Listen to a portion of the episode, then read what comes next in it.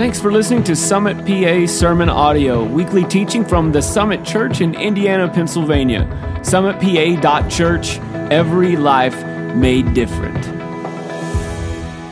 Good evening. How are you all? Good. It was a nice day. It felt like summer today, didn't it? I thought it felt like summer. See, when I, we were in Texas for Christmas, um, it's weird because it was in the 40s, but it felt so much colder. But I think when we come back here to PA and we experience these teen degrees, it's like 40 feels like summertime. It's like, I don't need a coat today. I loved it.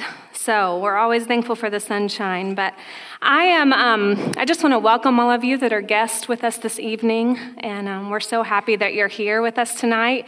If you are a guest, we would love to give you a free gift. We have a coffee mug, and um, just fill out the card that's in the seat back in front of you, and take it to the info center desk when you um, leave today, and we'll make sure and get you your free gift.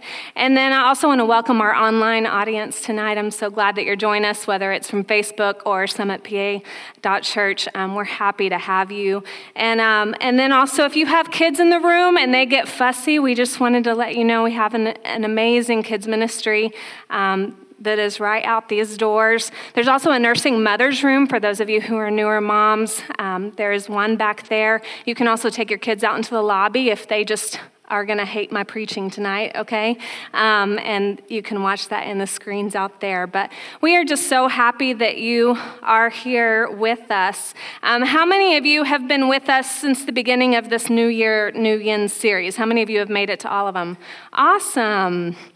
Well, so that's what our series is. Of course, I'm from Texas, so saying yins sounds very strange to me. I'm used to saying y'all, and I still say y'all all the time. Um, but we thought it would be kind of fun to throw in the yins with this series. And really, what we've been talking about is freedom.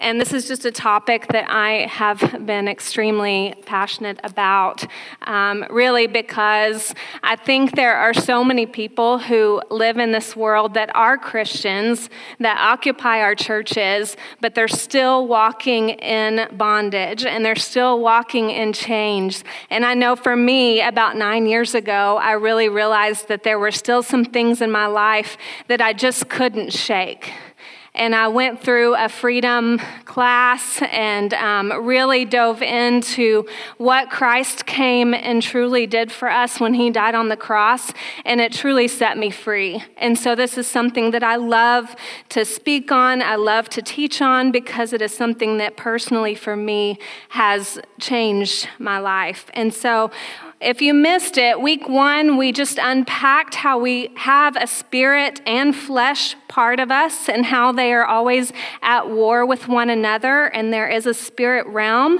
that um, a lot of times, depending on what kind of background you have in religion, you may have grown up in a church that um, was like, no, we are never going to talk about spiritual warfare. We're just going to pretend like it doesn't exist and never teach on it. Or you can go the other extreme extreme where everything is a devil, everyone is a devil, everything you do is the reason because of a devil. Um, so there's those two extremes, and what we're trying to teach here is a happy middle, and, and what we believe is really what Jesus came and died for. Um, and then in week two, we talked about how Satan just lies. That's all he knows to do. He doesn't know to tell the truth. He cannot tell the truth. And so often, the thoughts that we have adopted as truth in our lives that are destructive um, are often lies that the enemy has planted. And so we, we talked about how the battle begins in your mind. And I love what Jimmy Evans says about that. He says, Until our minds are free, we aren't free until the transforming power of the blood of Jesus and the water of his word flow upon our minds, we are in bondage. So, tonight we're going to talk about three doors that the enemy primarily uses to make his way into our lives and to put us in bondage. And this will make sense of sometimes why you feel you're always stuck year after year. I don't know about you, but at the beginning of every year, I kind of think about okay, what, what did last year look like? What are some things I want to do differently? What are some things I want to be released from? And then when January 1st hits, it's like, all right, this is a new year, new me, new yins. I'm, my life's going to look completely different. The things that held me back aren't going to hold me back any longer. But now that it's January 20th and some of those things are still popping up that you thought were going to be gone, and you're wondering, gosh, what is wrong with me? I think this will shed light on a lot. That's my prayer and my hope. And um, tonight, the main, or really for this whole series, the main passage of our scripture has been John 8 31 through 36. And it says So Jesus said to the Jews who had believed him, If you abide in my word, you are truly my disciples, and you will know the truth, and the truth will set you free. They answered him, Well, we are the offspring of Abraham and have never been enslaved to anyone. So how is it that you say you will become free?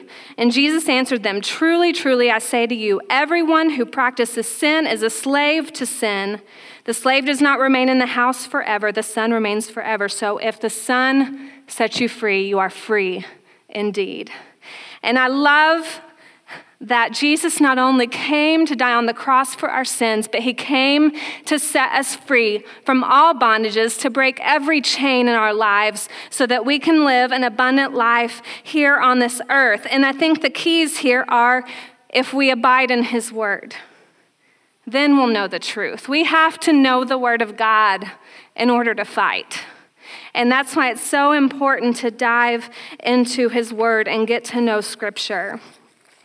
See, when you're a Christian, when you've accepted Christ, the enemy no longer has legal rights to you. But, he, but we can open doors that allow him to have a foothold in our lives.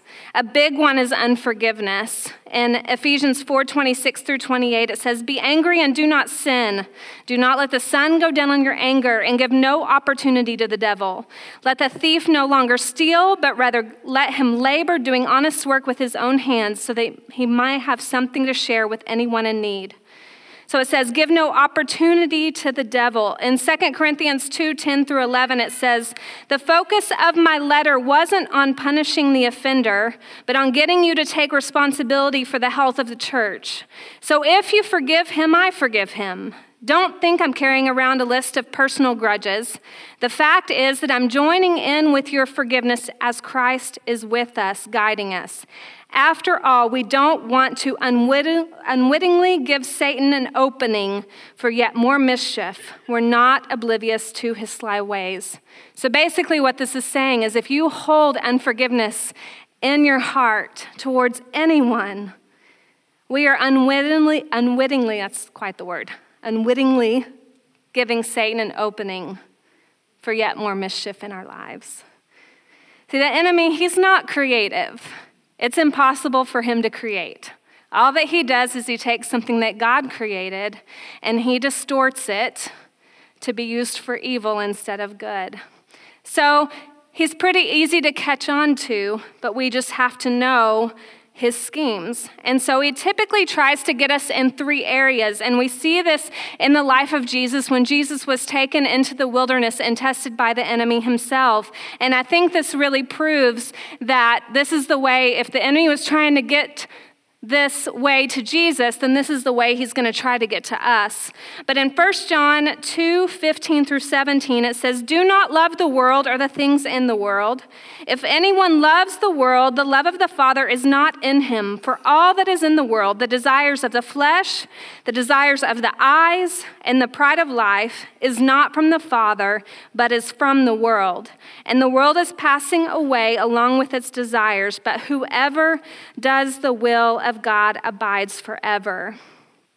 So there's three big doors listed in this passage, and the first one is desires of the flesh, which is our passions. In Matthew um, 4 2 through 4, we see that Satan um, tries to tempt Jesus.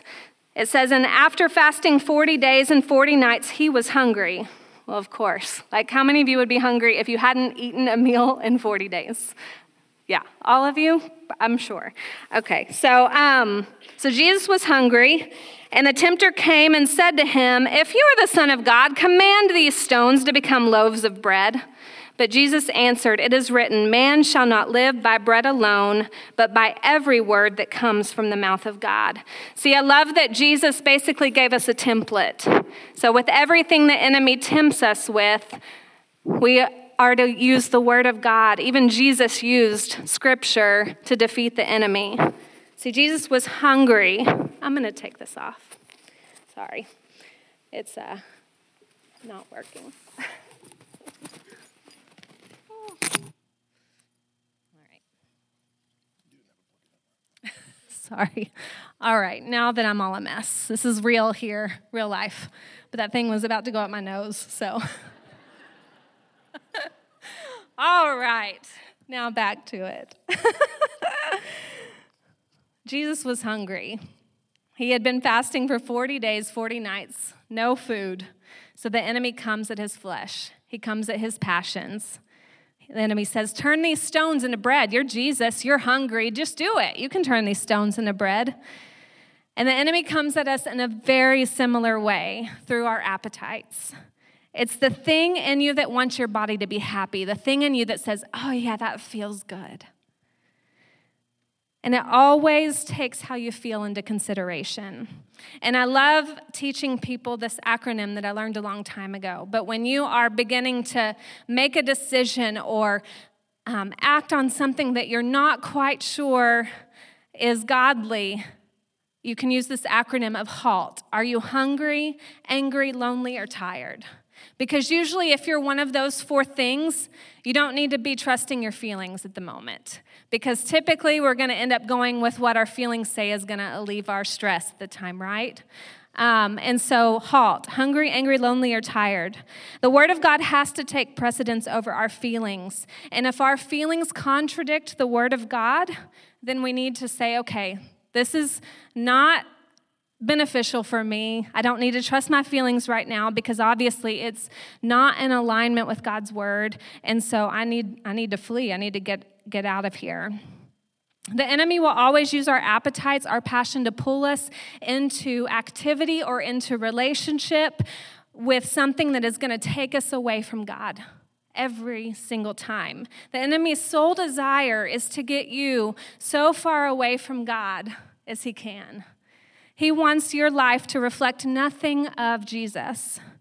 The whole mantra, if it feels good, do it, that's what our world tells us. That's, that's not something that we need to listen to.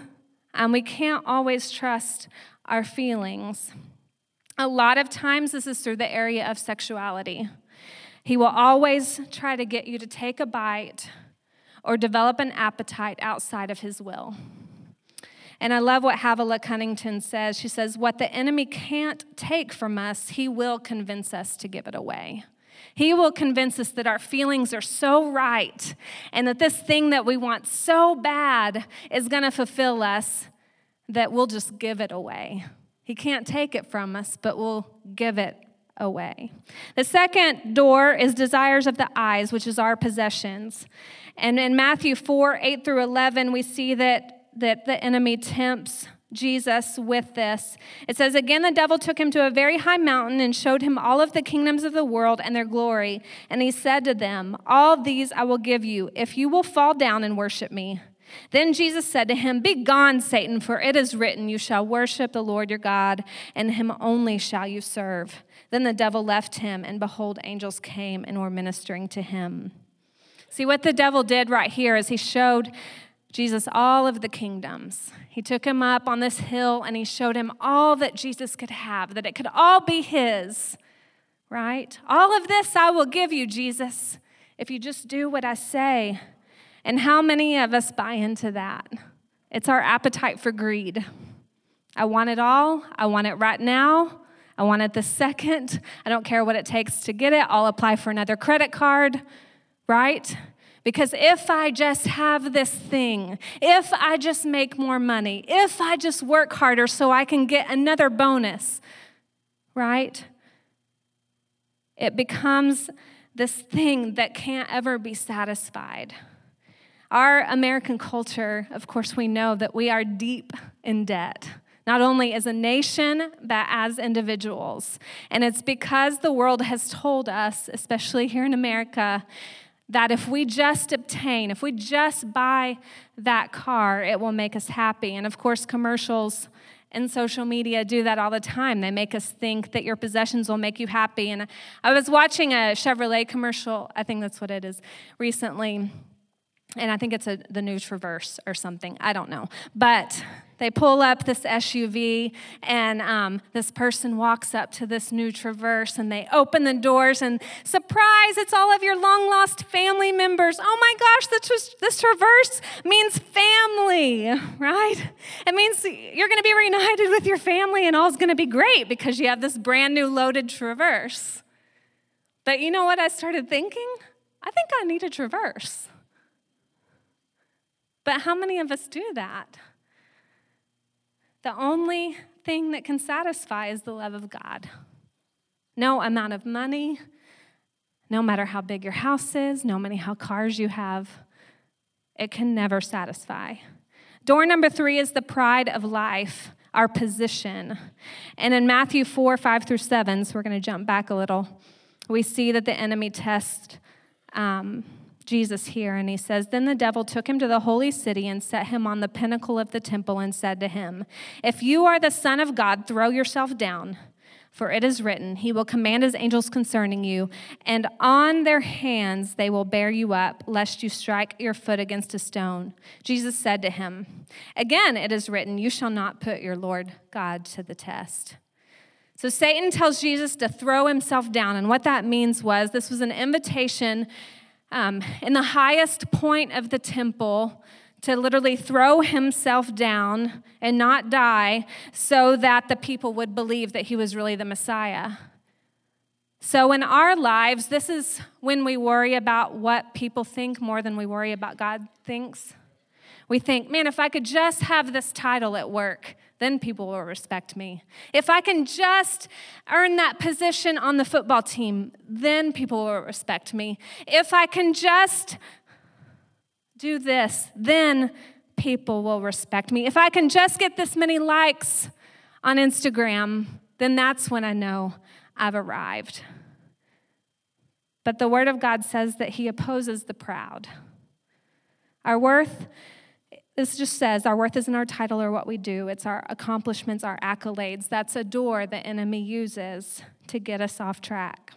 Tim Keller says, and this will sting you because it did me. He says, if you love anything more than God, even though you believe in God, if there is anything in your life that is more important to your own identity or significance than God, then that is a false God and it is a power in your life. And you can usually tell that something here has become an idol because you have an extreme reaction to it when it is threatened. Can you think of those things in your lives that you don't want to let go of? Maybe that relationship that you know is not godly. Maybe that addiction that you know is keeping you bound. Maybe it's that constant pursuit of likes or that constant pursuit to have things and when it gets threatened, you get angry and you just about fall apart. There's three ways that we can shut the door. And here's the good news. Because, see, we always win every single time because we, fly, we fight from a place of victory because Jesus already won it for us. We don't fight from a place of defeat. And this is something that I've had to get in my mind. In fact, just a few weeks ago, I was really battling something and I was just thinking, man, I am a failure. And I remember God giving me a scripture and I just just camped on it all day long and just had this breakthrough. And I was with our Propel Women group, and I remember telling them that Jesus told me, Kim, you win because I won. So you already win because I reside within you and I'm stronger, so you win. And then the next night, Ronnie Doss was here last Wednesday. How many of you were here? Yeah, a bunch of you. If you haven't listened to that, go listen to it online because it's a great example of what lies, the power that they can hold. But he gets up on the stage and he says, I just feel like tonight I'm supposed to say to you guys that you win. And I was like about to fall out of my seat because it was just the day before that Jesus told me, Kim, you win. And um, that's the thing. God always provides a way out for us. He wants you to live an abundant life. He wants you to live in the freedom that He has paid the price for. So, the first antidote um, to these three doors is integrity. And this is the antidote to passions. And here's the definition of in- integrity it says the quality of being honest and having strong moral principles, moral uprightness, or the state of being whole and undivided. See, God isn't asking for our perfection, but He is asking us to be honest.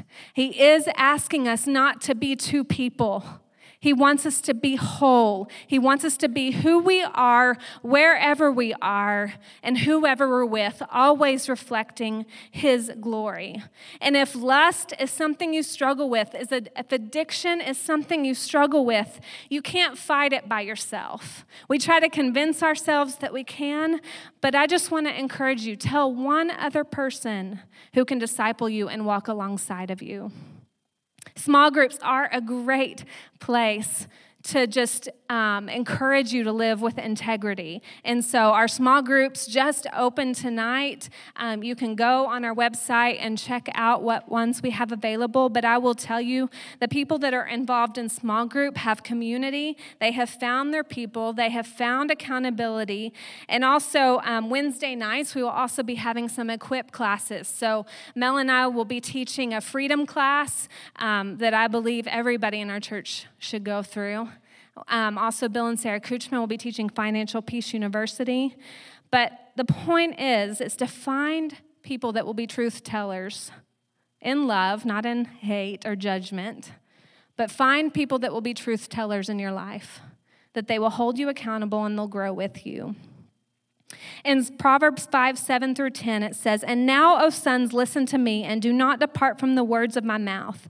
Keep your way far from her. Do not go near the door of her house, lest you give her honor, your honor to others, and your years to the merciless, lest strangers take their fill of your strength and your labors go to the house of a foreigner. I want to read this in um, the Passion Translation too, because it's just so powerful. It says, Listen to me, young men. But I would say this is for women too. The scripture doesn't say that, but that's my, it can be applied to all of us. Listen to me, young men, and don't forget this one thing I'm telling you. Run away from her as fast as you can. Don't even go near the door of her house unless you want to fall into her seduction. In disgrace, you will relinquish your honor to another, and all your remaining years will be squandered, given over to the cruel one.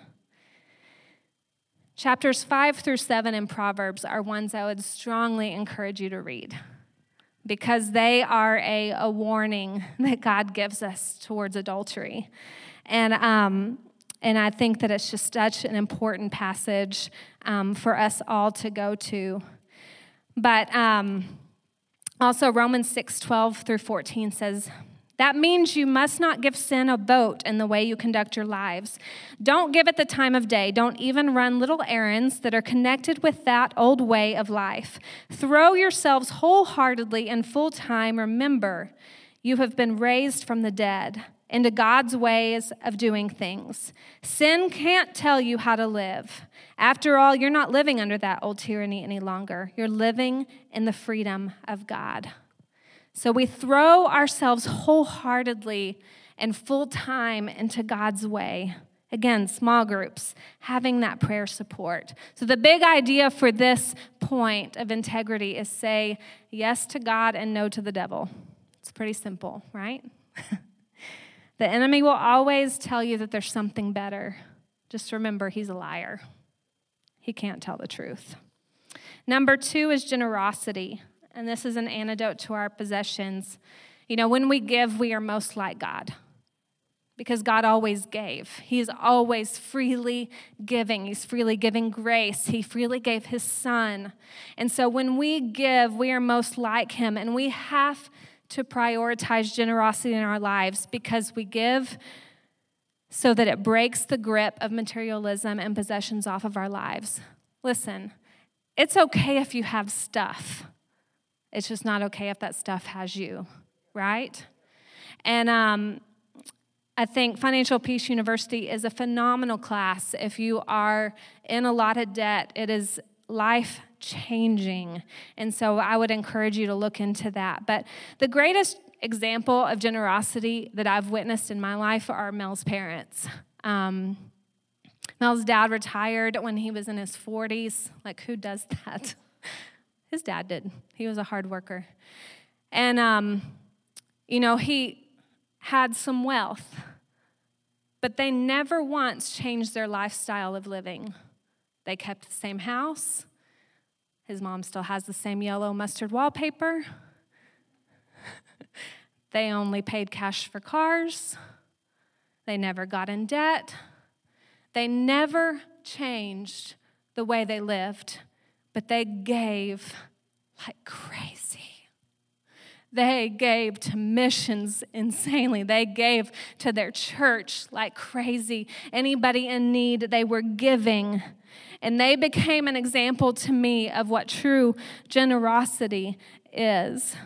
In Genesis 4 2 through 7, it says, And again she bore his brother Abel. Now, Abel was a keeper of sheep, and Cain a worker of the ground. In the course of time, Cain brought to the Lord an offering of the fruit of the ground, and Abel also brought of the firstborn of his flock and of their fat portions. And the Lord had regard for Abel and his offering, but for Cain and his offering he had no regard.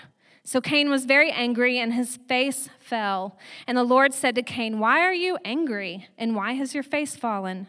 If you do well, will you not be accepted? And if you do not do well, sin is crouching at the door. Its desire is contrary to you, but you must rule over it. So, what we see in this passage is it wasn't about how much Cain and Abel gave.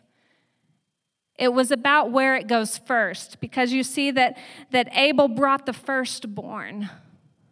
He brought the very best.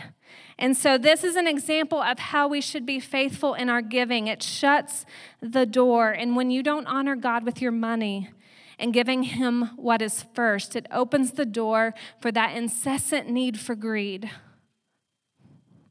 The tithe is a test, and this is the only area God says to test him in. In all other areas, he says, Don't test me, but he does say to test him with our money. He gives us everything we have. Everything we have is because God gave it to us. And when we recognize this, it's much easier to release it back to Him. I know that's true in my own life. And in Malachi 3 10 through 11, it says, Bring the full tithe into the storehouse, that there may be food in my house, and thereby put me to the test, says the Lord of hosts. If I will not open the windows of heaven for you and pour down for you a blessing until there is no more need, I will rebuke the devourer for you, so that it will not destroy the fruits of your soil, and your vine in the field shall not fail to bear, says the Lord of hosts. So we don't give to get. We don't teach that here. We don't give to get. We're not going to tell you if you give $1,000, you're going to have a $10,000 paycheck in your mail. No, we're not teaching that. That's not the heart of giving. That's not the heart of generosity. We give to honor God and say to Him, God, everything that I have is because you gave it to me. So, this that I'm giving back to you is already yours. Thank you, God, for giving me these blessings. We give to see that every life is made different in our community and around the world. That's why we give. Our church is tithes. We don't just teach this, it's something that we live out. Our church tithes off of the tithe that you give. We're constantly sending out. We're constantly giving to missionaries. We're constantly giving to other churches. Radical generosity is one of our core values.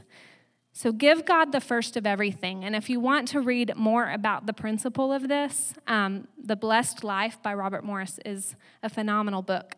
We might have some at the bookstore, but if we don't, um, you can get it on Amazon. But it's a great resource for this principle, but giving the God the first of everything. The third thing, which is really hard sometimes, is humility. And this is the antidote to pride. We have to practice humility in our lives. Humility, someone said this, I have no idea who, but they said humility is not thinking less of yourself, but thinking of yourself less. So if you're consumed with you all the time, with me, me, me, me all the time, that's not humility. Also, humility isn't you saying, Oh, I stink. I'm the worst human on the planet. That's not humility either. Humility is just thinking of yourself less.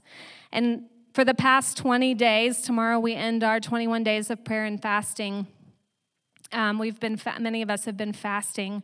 And fasting is simply an act of humility because you're denying yourself of things that you really want. And this sounds crazy, but I really love, I really love coffee. Like, I really love it. I really love lattes and macchiatos. And that's something I've fasted because it's something I crave. And um, it's something that I have given up as an act of just saying, God, I don't need that more than you. Um, that sounds really simple, but it's just something that I had to lay down. In Galatians 5 16 through 18, it says, As you yield freely and fully to that dynamic life and power of the Holy Spirit, you will abandon the cravings of your self life. For your self life craves the things that offend the Holy Spirit and hinder him from living free within you.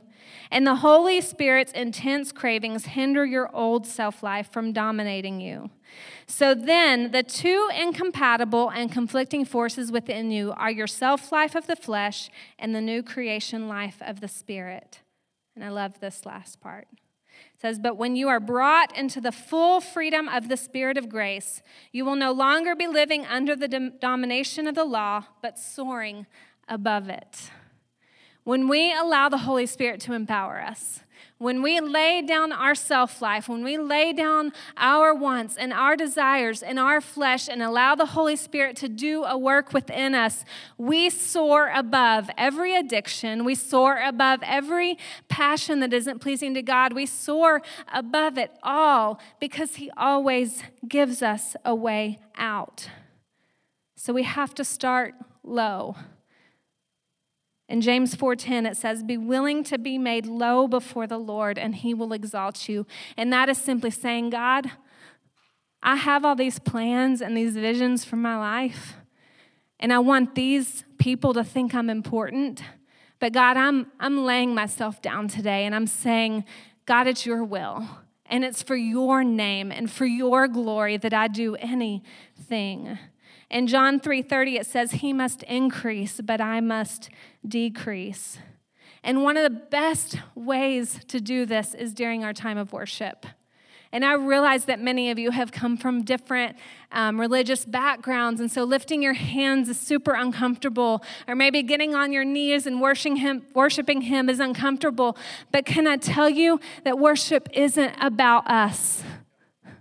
It's not about us. It's about Him.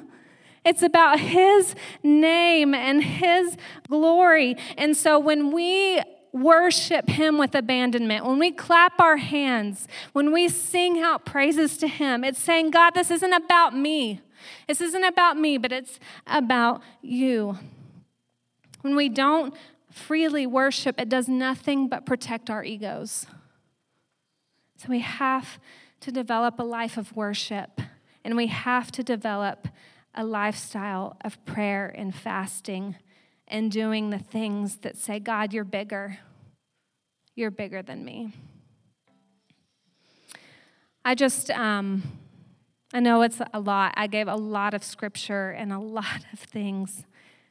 And all of those notes are in um, the Bible YouVersion app. If you want to go on there and save that tonight, all the scriptures are there. Because I think this is something that you really, we all really need to think on is God, what doors have I opened to the enemy in my life? I know that there are some of you in here tonight that you're like, Kim, I, I just, I just struggle. I just can't keep up with the rat race. I, I have this addiction that I can't break free from. I, I'm in this relationship that I shouldn't be in. I, I watch pornography and I know that's wrong, but I can't break free. The money is never enough. The likes are never enough. The titles are never enough. I can't stop wanting more. And tonight I want to know Jesus more.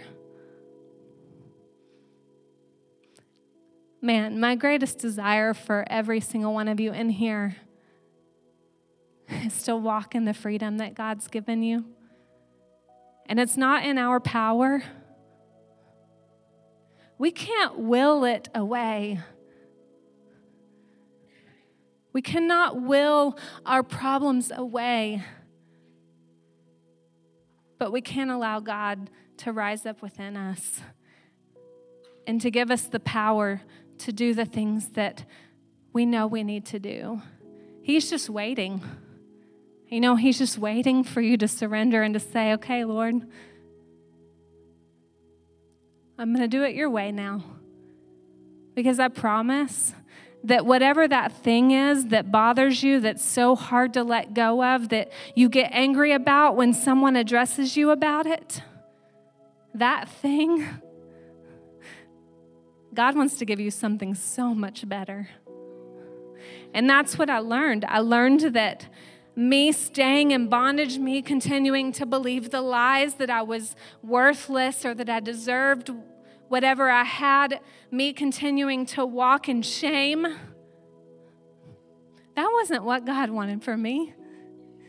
He was just waiting for me to say, God, I, I give this over to you and I want your name to be famous and I want you to get the glory. Because, see, that's when people recognize that there's a difference in you.